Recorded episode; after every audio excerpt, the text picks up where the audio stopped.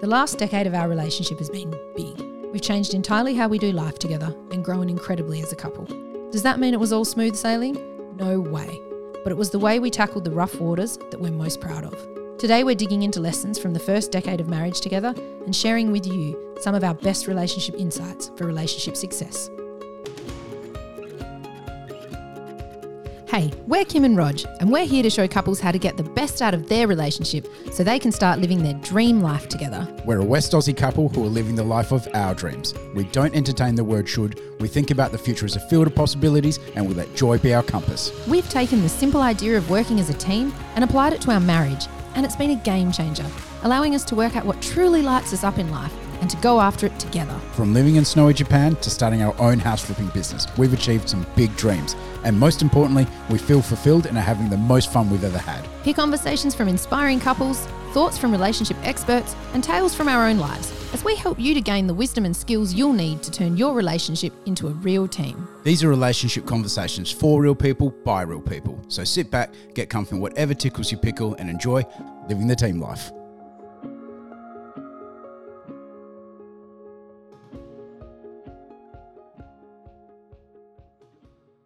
So, today we're talking about some lessons that we've learned over the last 10 years of marriage. We actually celebrated our 10 year wedding anniversary a couple of weeks ago. And uh, we went out for some Japanese, got some ice cream, um, had a really lovely time, reminisced on some of the old days, some of the newer days, and also some of our dreams for the future. And so, yeah, we thought it would be a good idea to maybe talk about some of the things that we've taken out of the last 10 years. I think even just that uh, intro, just telling people our our date or our anniversary celebrations, a nice one just to. I, mean, we've got some other things that we want to share with people, but that's a nice one just to jump in on and say, you know, we did a lunchtime date for our ten year wedding anniversary. We didn't do anything huge. Our lives are somewhat restricted because we are parents who are also carers. We care for a child who needs additional help. So we really adapt the date to our lives and and have an absolute blast. It doesn't have to be the big crazy celebration. The most important thing for us is to do something that we really love that lights us up, makes us happy, and that's why we did the Japanese, which we love Japanese cuisine. It also takes us back to Japan. We talk a lot about skiing and and that part of our lives.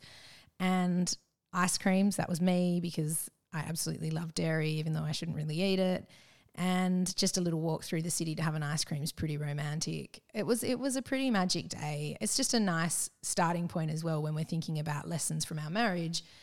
That one of the lessons I think, like as an adjunct, would be uh, you do do the simple things that the simple things make you happy. Yeah, they do. Appreciating the the simple things in in life is definitely something that we've we've learned and really shows how much we've grown over the last 10 years. Mm. And one of the reasons we want to sit down and tell people some lessons, some learnings, is because we are actually happier in our relationship and doing better than ever. Yes, it's not, we're not here to preach to people uh, because we think we know better.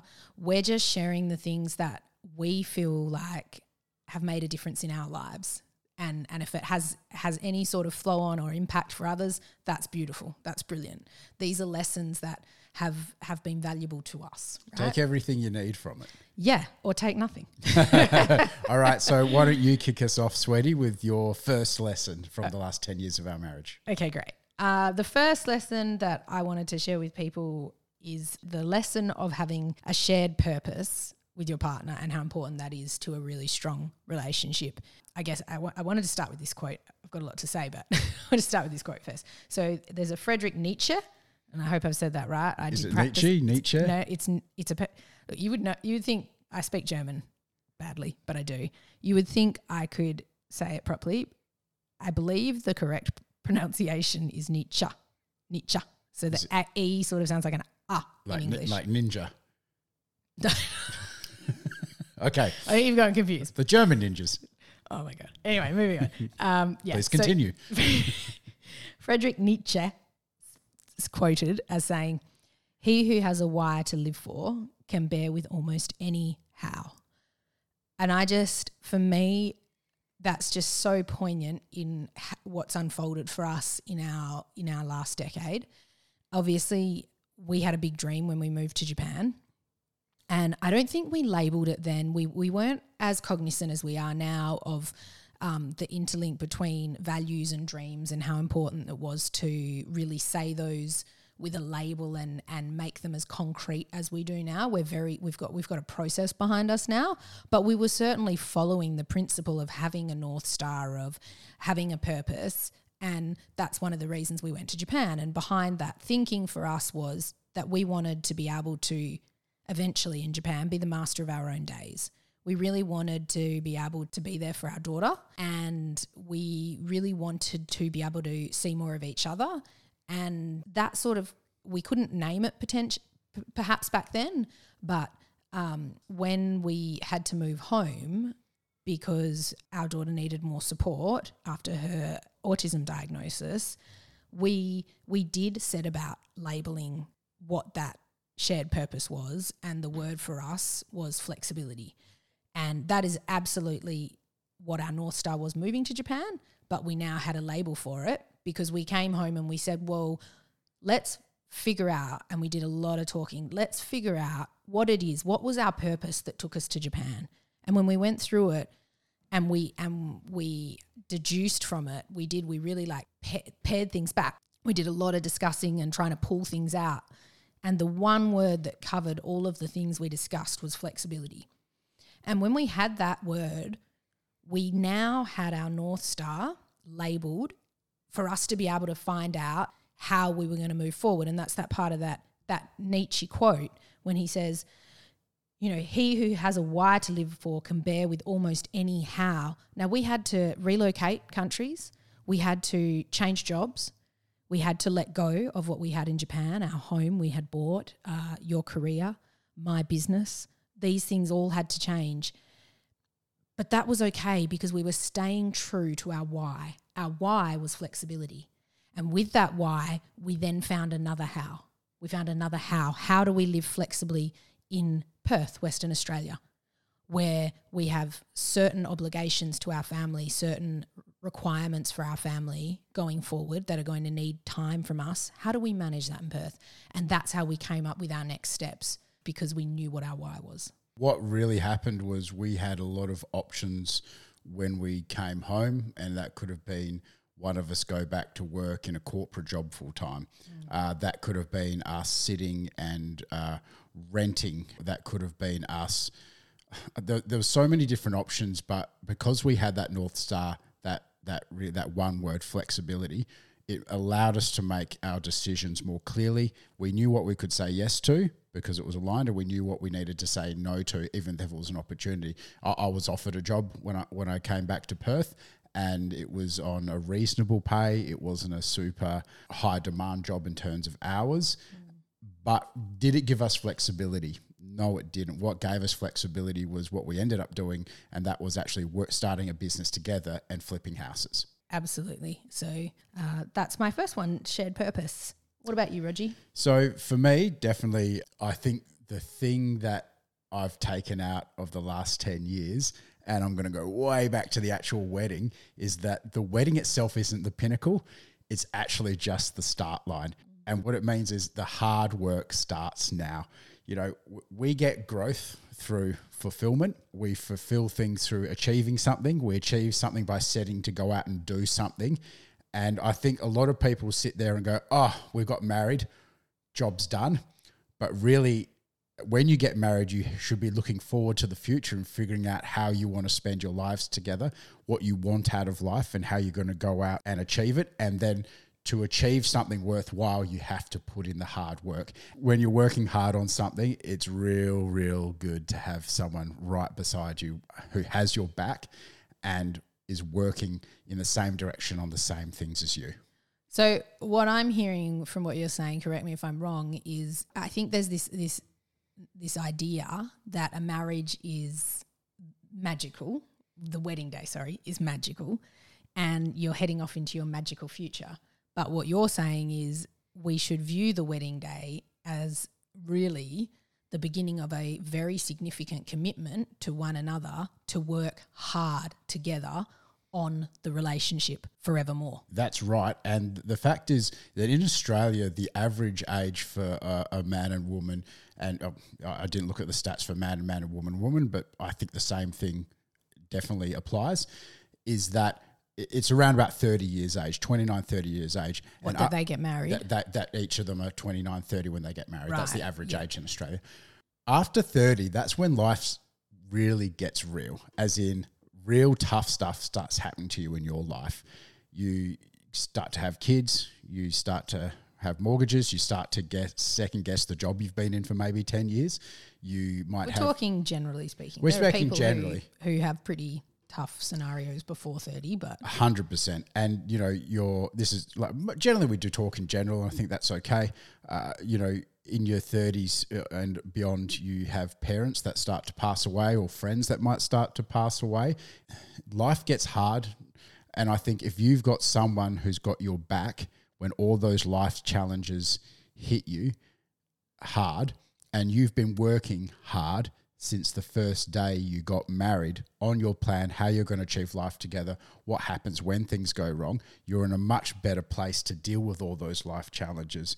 So, having a great relationship is like having an anchor in your life, and you can get through so much more when you're together. What's your next lesson? Number two for me was to look inward. And I think this is a, a really important one in today's day and age, I mean, everyone harps on about how nightmarish social media can be, and yet we're all complicit in keeping the social media growth going. So the question is, what can you do in that space? And for me, it's about bringing awareness to the way you're approaching those things and the way you're approaching your relationship. And as I said, looking inwards. So rather than like FOMO, right, is a real thing, especially in relationships. And when people look at other people's relationships online, the glory photos, obviously, no one's posting the crappy stuff. And this is a pet peeve of mine across the board because not only are most people not posting the crappy stuff, the people who say things like hashtag real, their real photos are not crappy. it's not that's not real. It's do you know what I mean? Like it just it it irks me because that's even more damaging. If you post a glory photo of a family holiday and how perfect everything is, you're saying I want you to think it's perfect. But if you say hashtag real and your biggest struggle is getting your kid to eat breakfast, for most people, there's more real stuff going on than that hashtag real, and it doesn't do much for their sense of understanding in the world. And, and I'd right? argue that they're definitely not put. That's not the re- hardest, the real hardest. for that person posting it, right? No, yeah, not at all. Coming back to the FOMO situation, in terms of the relationship, you can feel like your relationship isn't good enough. You can also f- have a sense of I'm missing out on something, which can cause further disconnection from your partner because why am I missing out? What's wrong with my relationship? All of these things. And the antidote to FOMO is to look inward. So when we say look inward, it's about figuring out what actually matters to you. And people say, I want to do what matters. What they're saying is, I want to figure out who I am and what matters to me, yes, what I yes. value, right? 100%. And when they figure that out, when they figure out what their values are, all the other noise, it just erodes away. Because once you know your values and you start following them, you don't try to do what other people are doing. You stay true to what you know. You've worked out. It's like unlocking the secret to life when you figure out what your values are, what your dreams are, what your plan is, because it is your truest self. And I don't want to get too Oprah-ish because let's face it. I'm Go not, Oprah. I'm, I'm, no Oprah. I'll be your Gayle. No, I'm not Oprah enough okay. for Oprah. Oprah Can I still be I Gayle? mean, you know, bow okay. down to the to the high priestess. To she's the queen. So phenom- yeah, the, she's yeah. Don't get me started on Oprah. cry. No, I'm kidding.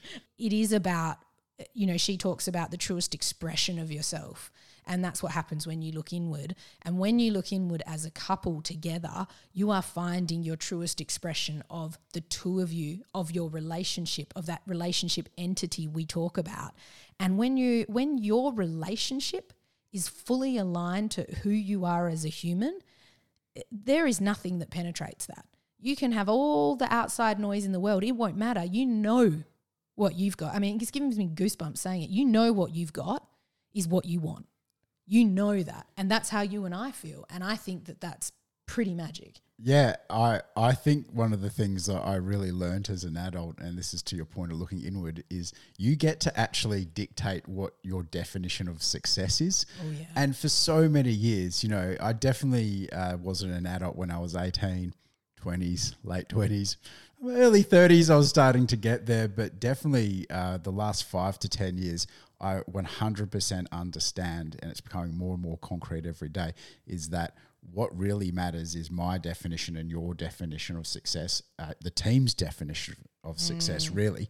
And as a result, I can work towards that. And everything else is just peripheral. It doesn't matter. It's just noise, it's fuzz. And that FOMO you're talking about, yes, it does creep in. But because we're resolute in what we believe our definition of success is and we're looking inward, it does become just a bit of a noise in the background and we can we can head forward. What's your next one? My next one is From Little Things, Big Things Grow. Great Paul Kelly song, Oh, one of my you sing it? favorite.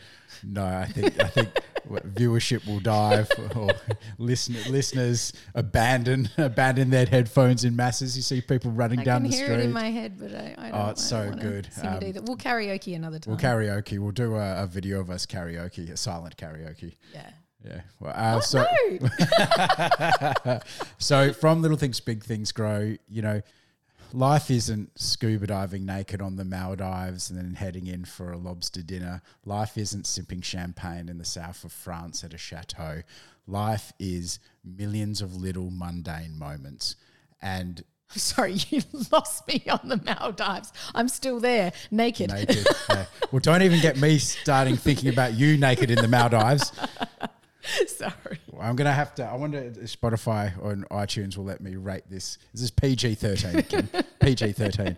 Okay, so really, you know, in between those amazing moments on holidays, um, or you know, the wins you celebrate, it's actually the little things that matter, uh, because in the end. The little things are what add up to big things. So Gottman, who has the Love Lab and is one of the preeminent psychologists in this space, he talks about the magic ratio. So he knows for almost certainty, he said when people would come into his uh, Love Lab, into his counseling session, for every one bad interaction or poor interaction they had between them, there was less than five good interactions, they were more likely heading towards divorce. So that's the five to one magic ratio. So, what really I'm saying when I say from little things, big things grow, I'm saying bank those little love interactions. You know, when you come home at the end of the day, look your partner in the eyes and give them a kiss. When they leave in the morning, make sure you tell them, love you. Say please, say thank you. Do little acts of love and kindness. Uh, this has been a game changer for us, and everything's intertwined, right? Finding space to do these things also takes a, a shift in how you approach your relationship. So, as you shift in approaching your relationship and figuring out what your values are and your dreams and your goals, doing the little things kind of comes more naturally, right? Because that is aligned to you putting that relationship as a priority. So it does kind of come naturally as these things sort of all unfold in your life. But for us, just speaking to what our lives are like today, we make a conscious effort to be kind, I think is the best word to describe it, to be kind to one another. And that kindness looks like empathy, it looks like compassion, it looks like consideration. So, you know, it might be empathy for when one of us is struggling, it might be consideration the person's had a long day maybe i'll give them a little five minute foot rub you know it could be simple little things like lining something up for them like something's annoying me on the computer and I, I go to the loo and I come back and you've lined it up for me and I've been fiddling with it and you've been listening to me fiddle with it and it's just thoughtfulness it's kindness Going to a shop and buying two coffees instead of just one for yourself and going, oh, I didn't realize you want one. Just buy one. Just buy one. Okay that hit a nerve because you used to do that a lot to- Bad example or great example. great example. no, it absolutely the drinks thing when you go to the fridge, when you are getting dinner ready, any all of oh, those. Oh, when I get myself a beer and you're like, uh, Rog, did you ask me if I wanted one? I'm like, oh, yes. Yes. And I think when I do ask you, or if I do bring you one, you're very happy. And, you know, it's funny because we talk about chivalry a lot and is chivalry dead? We definitely do a potty on that. But even little things like leaving the toilet putting the toilet seat down and leaving the lid up for you. There's lots of funny memes on the article about someone who's timed things about how much effort it takes a man versus a woman, but that's not the point. Guys are gross, in my opinion, um, and and girls are dainty. In my opinion, and you know, it's just a nice thing for me to do every time you know, and just over time, it builds up a little bit of a behavior, a little bit of credit in the bank. And if you Absolutely. do that and a hundred other little things during the week, over time, that five to one ratio seems to grow and grow and grow. Absolutely, couldn't agree more. I think that's a, a fantastic one. Okay, what's the next lesson, babe? Uh, the next one I had was don't sweat the small stuff. This is quite a personal lesson um, for us because obviously becoming uh, parents who are also carers. And for anyone who doesn't understand what a, a carer is, basically it's someone who has to support someone else in their life to be able to have in well the person's not having they're dependent on you it's a dependent but not in the way a, a, a child would be a dependent there's another layer when they're children they haven't they don't develop necessarily the same capabilities of independence so so they're more dependent for things ongoing, basic things. Uh, I get, I'll get into that in another episode. So to access the world, they yes. need additional assistance just to get anywhere near what a neurotypical or um, inverted common normal person. Or just to access do. their own world. Oh yeah. Not even the outside world. Like that's that's another level. So they need someone generally full time, whether it be a yes. parent, relative, yes. or a assisted carer, to help them just to live. Just that's to that's by. from a child carer perspective, and obviously and there's even carers adults, yeah, for, for adults and and for older, um, the older generation, and and I think we have about 2.7 million carers in Australia. So, um, yeah, just shout out to all the carers there. But what I'm actually talking about is when you become a carer, and especially when it's your child and you think about start to think about the future differently their future differently your worries and concerns are quite different. You're worrying, will they be independent enough to access the world? Will they be safe in the world? These things are different to what uh, potentially a, a family without this carer role would be thinking about. And it really, you know, for us, I mean, to give everyone an example, our, our daughter's non speaking. So communication is our number one priority in a lot of, in, in all of the work we do. We we have many other things we're working on, but we're we're trying to help our daughter to communicate her basic needs, her thoughts, her her desires. It kind of puts everything in perspective. The little things that used to worry us, they just don't matter.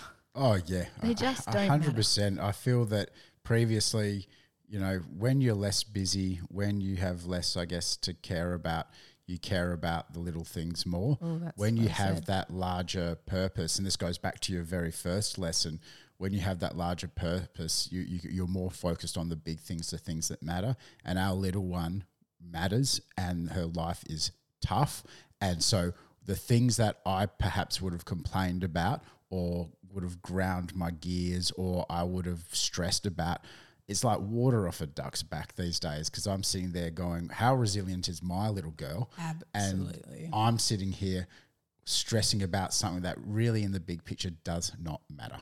I think even, you know, for example, she's been sick the last few days.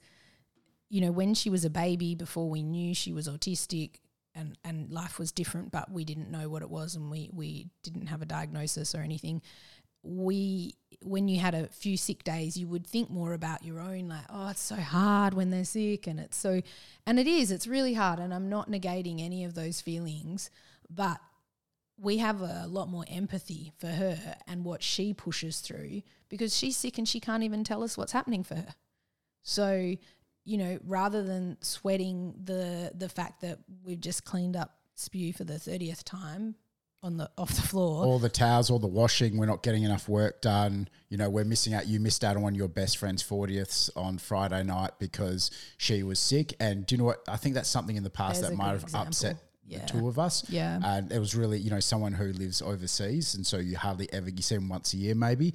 And you just so stoic, so resolute because all you really were focused on is the next 24 hours and getting our little one better. And also, as you said to me, because I was sitting there laying with her, sleeping with her, you said, No, I want to be here to support you.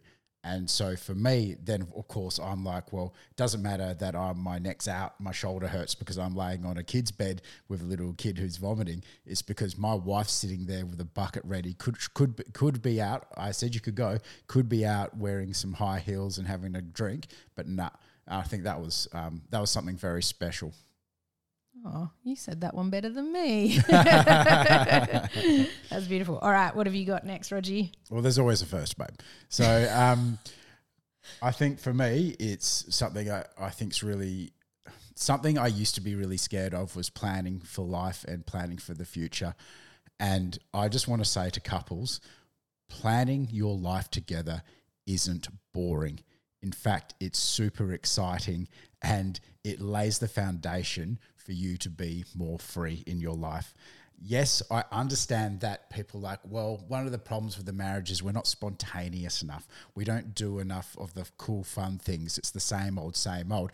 But what I'm saying there is if you can get the foundation right where you have strong routines, you have a plan of where you want to go, you have goals that you've set for each uh, each year, um, you have dreams, you know where you're focused, you're focusing your energy efficiently and effectively. And then what that allows you to do is it allows you to enjoy the things, enjoy the things that really matter a lot more and a bit more free with the rest of your time and how you approach things. So I think the thing that's sort of sorry to cut you off, just popping up for me is what you said earlier relates to this. It's in the little things, right? The little moments. And when you get clear with a plan and you get clear on your purpose together and your values together and all of these things come together, we always talk about them sort of as a set. When they come together and you have this plan, what you find is it's in it's in the little things that you're following for your plan that you get the joy. You don't need to jump out of an aeroplane and do a skydiving day and feel like, oh my God, I have the most exciting relationship. We did this spontaneous thing. Sure, if you want to do that once in a while, but you won't need it because you will feel the fulfillment from following what you want to be doing anyway. And plan, you know, it might sound funny to people, but there's we we derive a huge amount of joy in executing the plan for business, our business Yeah. plans Yep. because they have so much meaning to us. They're so deliberate and it's achievement. As humans, we, we love achievement and we are knocking things down, achieving things, and it feels amazing. It it it satiates that need we have for a sensation of of shared joy together, shared accomplishment together. That gets satiated in a, in executing a plan.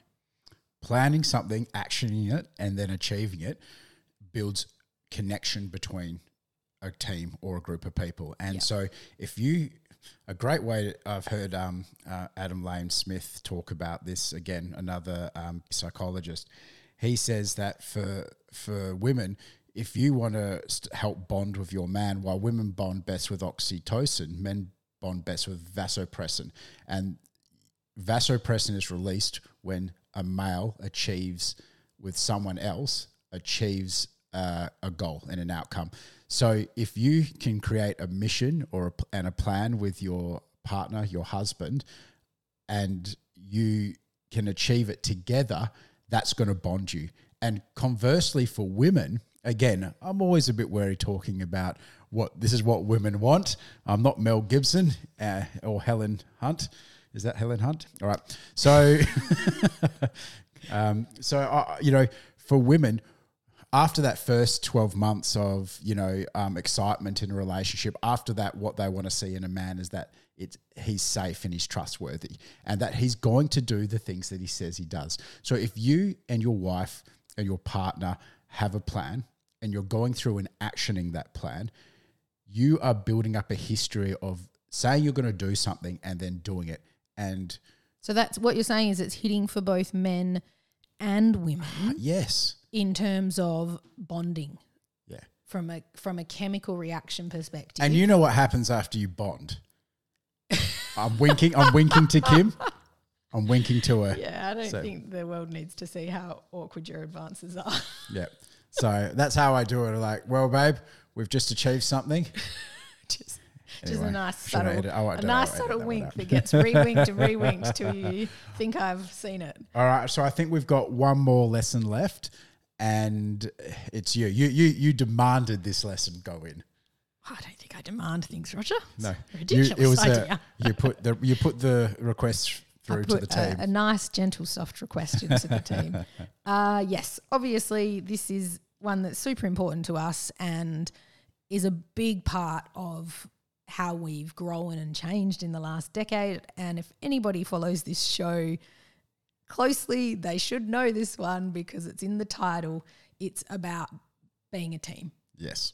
if there's one thing in the last decade, and I honestly I value all the things we've gone through today. There's it's it's actually really joyful to do this podcast and think about how much we've learned about ourselves and how much we've changed in the way we engage in a, in our relationship and how we view the relationship itself. It's so beautiful. I'm I, you know I'm actually like I don't want to be I don't want to have too much hubris, but I'm actually really proud doing this We show. sit, we sit down we sit down every week and talk about relationships, and then we often will bring it back to our relationship, and it's really it's really cool.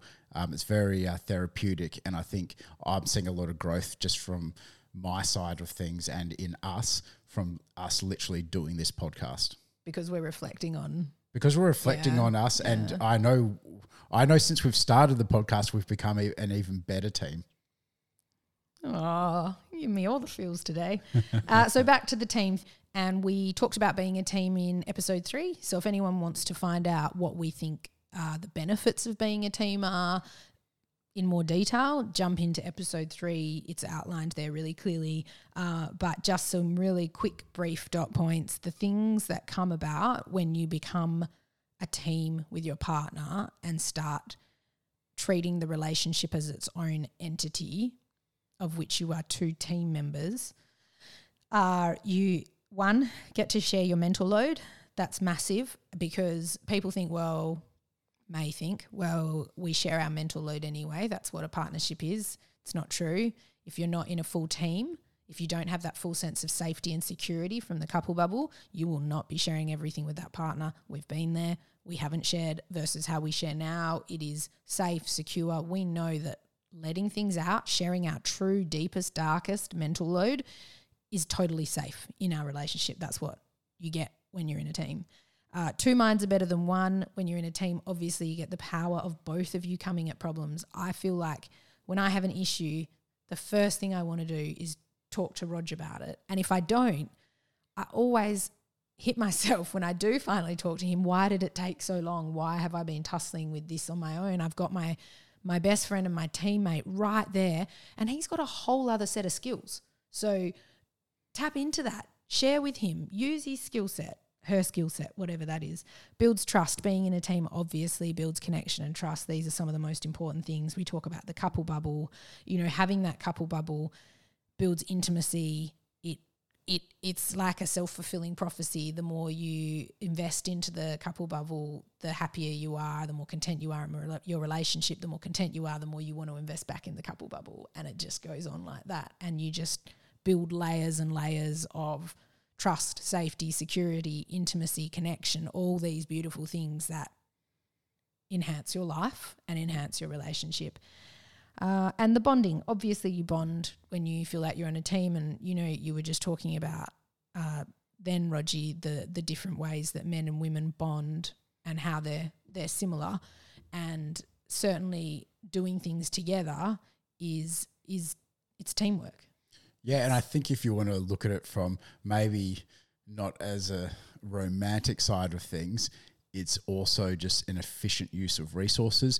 And then when you have a common goal that you're both working towards, it's an effective use of resources. You know, you need to be working on the right things in your life to get the best out of it. And then once you know you're working on the right things, you need to make sure that you're pulling your resources together efficiently and reducing waste. So that's that's how uh, if I was talking to a team in a business, that's how we'd go about it. And yet in in a relationship, it seems to be like, oh, I can't think of a relationship like that. But you know, we're out here to achieve things in life. You've only got one life. You know, the world is tough and why not go about it doing it together as a team? Couldn't have said it better. Completely agree. Don't find any of that unsexy. Find all that business relationship talk. Just very sexy. Oh yeah. Oh yeah. Right. I know what my I know what my next card, my next Valentine's Day card is going to say. It would not be a ChatGPT generated one anyway. No, we are an effective team. I love it. I so love that's that's some lessons from today, um, from our last ten years of marriage. I think we've had a bit of fun on this podcast. It was always going to be a bit of a laugh and a fun podcast. And uh, what was your gold nugget? Whether it was a specific lesson or whether it was just a takeout from all of it together uh, to wrap up. Yeah, I, I guess for me, the it's the hard work. Uh, that for me is the most important thing because I think the stigma around work and relationships is just it's so damaging. Relationships should be work. You should work hard at them and you will reap the rewards from working hard just like any other part of your life. That's part of being human.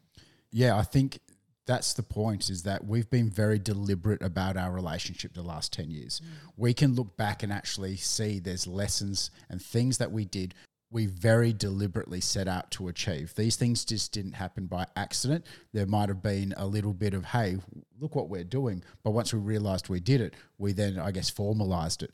And by doing that is we do write down our goals, we do write down our dreams, but we talk about our lives together a lot. We talk about things that are working and that aren't working. Uh, and then, of course, starting a business and starting a podcast on relationships, you you do realize that we can draw on a lot from our own learnings and and also valid, be validated through some leading psychologists out there who are saying yes you know putting the relationship first is really important yes working as a team is really important yes you know shared purpose shared purpose big one. Your who you who you end up marrying or partnering for your the rest of your life is the biggest and most important decision you will ever make because it, the impact it has on your life and how you go about in terms of your happiness, what you want to achieve, how you feel inside yourself, and how you feel towards others is so directly impacted by that. You're amazing. You've just spent quality time on your relationship. Feel like you're on a roll? If you want more Living the Team Life relationship insights and conversations, head over to kimandrog.com where you can find all the show notes as well as tons of other relationship goodies. And if you liked today's episode, please hit subscribe or let another couple know where they can find us. It'll make them happy and it'll make us really happy. Until next time, keep on living the team life.